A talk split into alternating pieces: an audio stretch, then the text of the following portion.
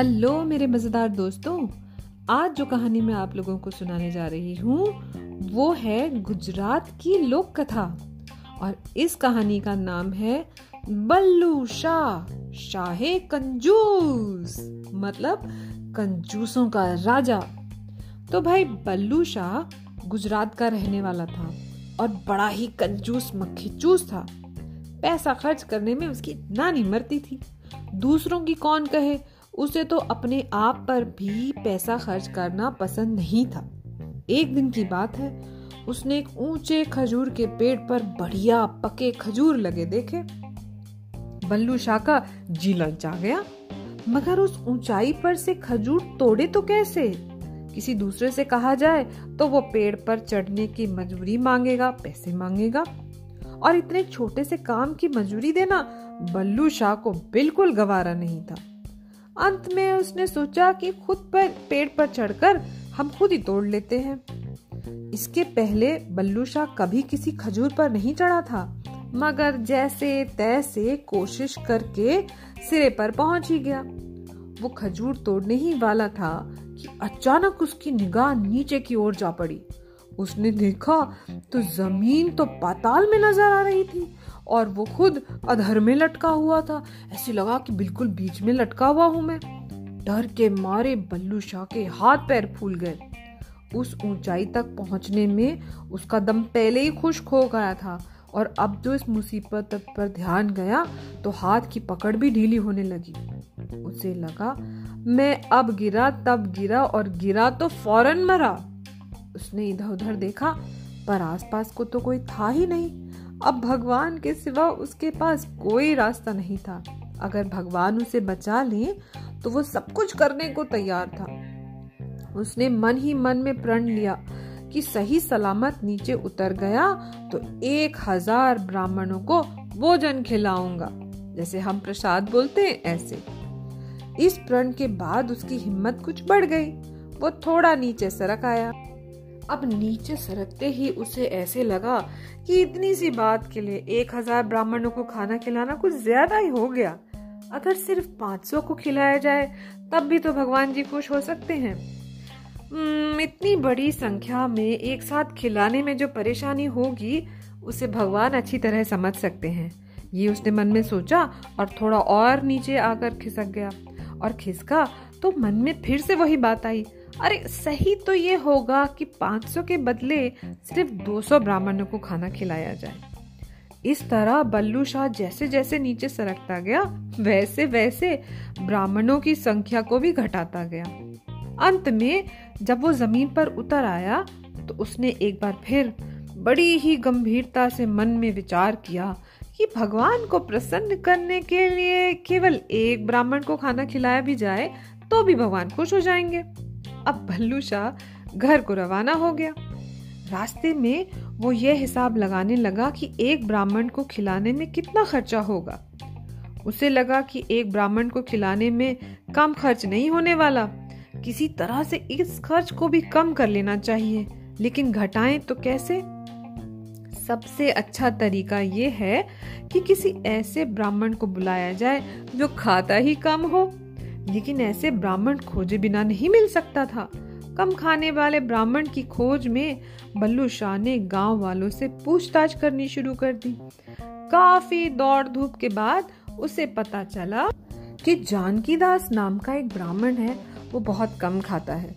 लेकिन जानकी दास बड़ा चतुर और घाघ था, उसने भी बल्लू शाह के बारे में सब कुछ सुन रखा था। जब बल्लू शाह ने उसे अपने खाने पे बुलाया तो वो फ़ौरन तैयार हो गया। अब घर जाकर बल्लू शाह ने अपनी बीवी को ये बात बताई और साथ ही ये भी बताया कि उसने सिर्फ़ एक ब्राह्मण को खाने के लिए बुलाया है और वो ब्राह्मण दूसरे ही दिन खाना खाने आने वाला है। उसने अपनी बीवी से कहा शामली भगवान को प्रसन्न करने के लिए ब्राह्मण को खिलाना ही पड़ेगा। खिलाने पिलाने का सारा इंतज़ाम तुम्हारे जिम्मे है। पर इस बात का पूरा ध्यान रखना कि खर्च कम से कम हो। अब अगले दिन हाट बाज़ार का दिन था।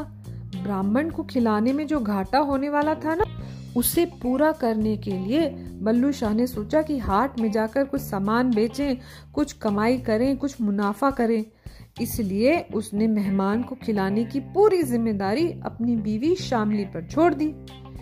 आ, बोला वैसे तो मुझे खुद मेहमान की सेवा करनी थी। मगर मुझे कुछ बहुत ज़रूरी काम आ गया है, इसलिए तुम्हें ही सब कुछ करना पड़ेगा।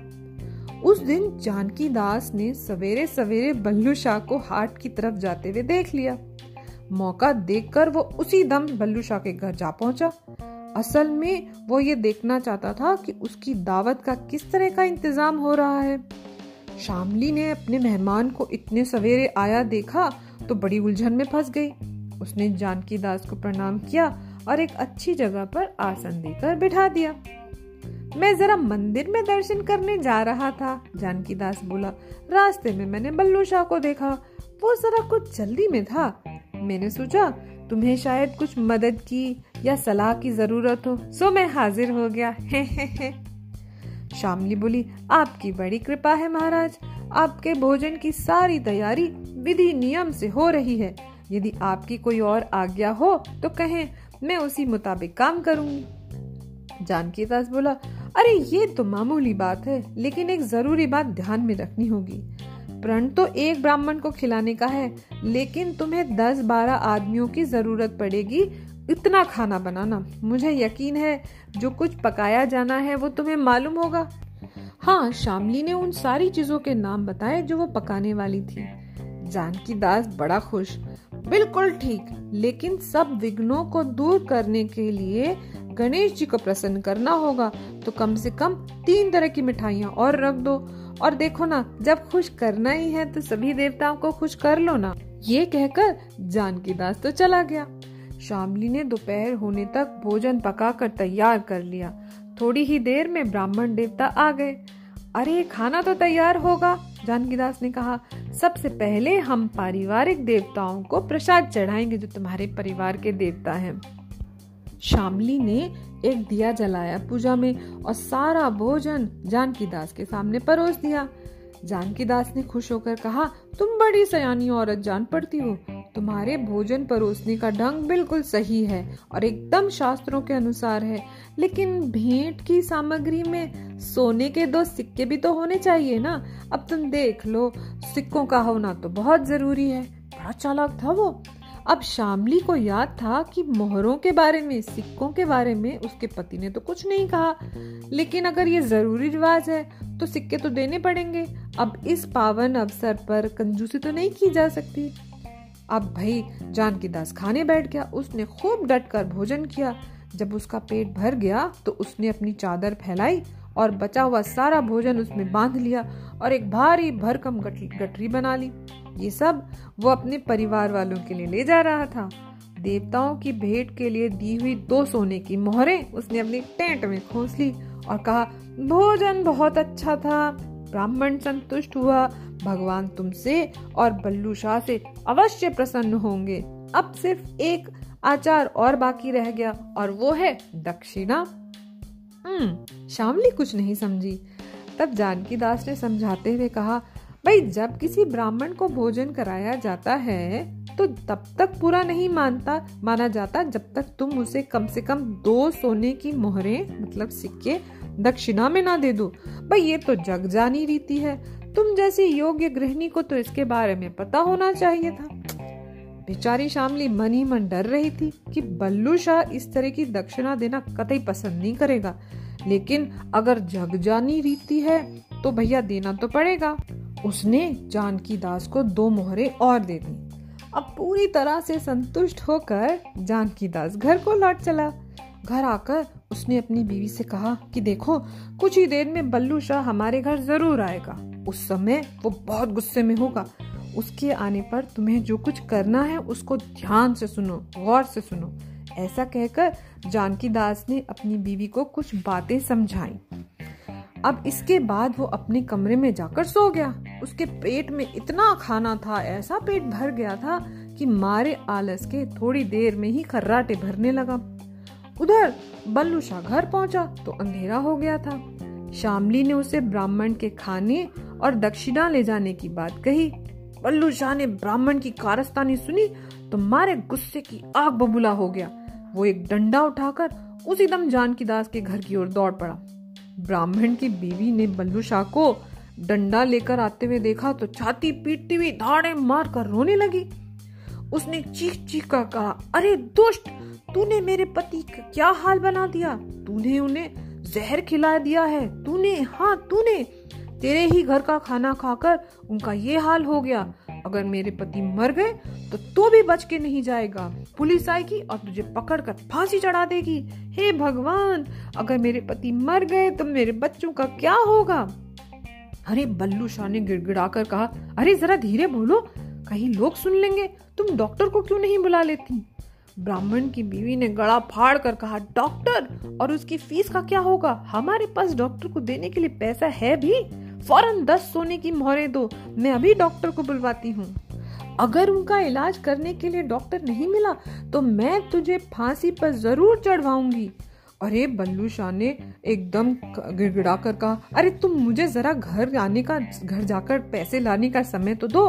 भगवान की खातिर थोड़ा समय तो दो। तुम मेरे साथ किसी को भेज दो। मैं उसी के हाथ दस मोहरे भिजवा दूँगा। सोने के दस सिक्के। तुम शहर के सबसे अच्छे डॉक्टर से इलाज करवाना। सबसे अच्छे डॉक्टर से। तब बल्लू शाह जानकी दास के लड़के को लेकर जितनी तेज़ी से हो सकता था घर की ओर भागा। उसे देखते ही उसकी बीबी ने पूछा, अरे, इतनी हड़बड़ी में क्यों हो? क्या हुआ? बल्लू शाह ने रोते हुए कहा, अरे, सत्यानाश सत्यानाश हो गया। तूने जानकी दास को जहर खिला दिया और फांसी मुझे होने वाली है। बल्लू शाह ने चटपट अपनी तिजोरी खोली, दस सोने के सिक्के निकाले और जानकी दास के लड़के को देखकर कहा, भैया, ये मोहरे लेकर भागो और अपनी अम्मा से कहना कि वो जल्दी से जल्दी अच्छे से अच्छे डॉक्टर को बुलाएँ। लड़का मोहरे लेकर चला गया। उसके जाते ही बल्लू शाह को फिर भगवान की याद आई। हे भगवान, उसने कहा, फांसी के फंदे से बचा लो तो एक हज़ार ब्राह्मणों को भोजन कराऊँगा, पूरे एक हज़ार।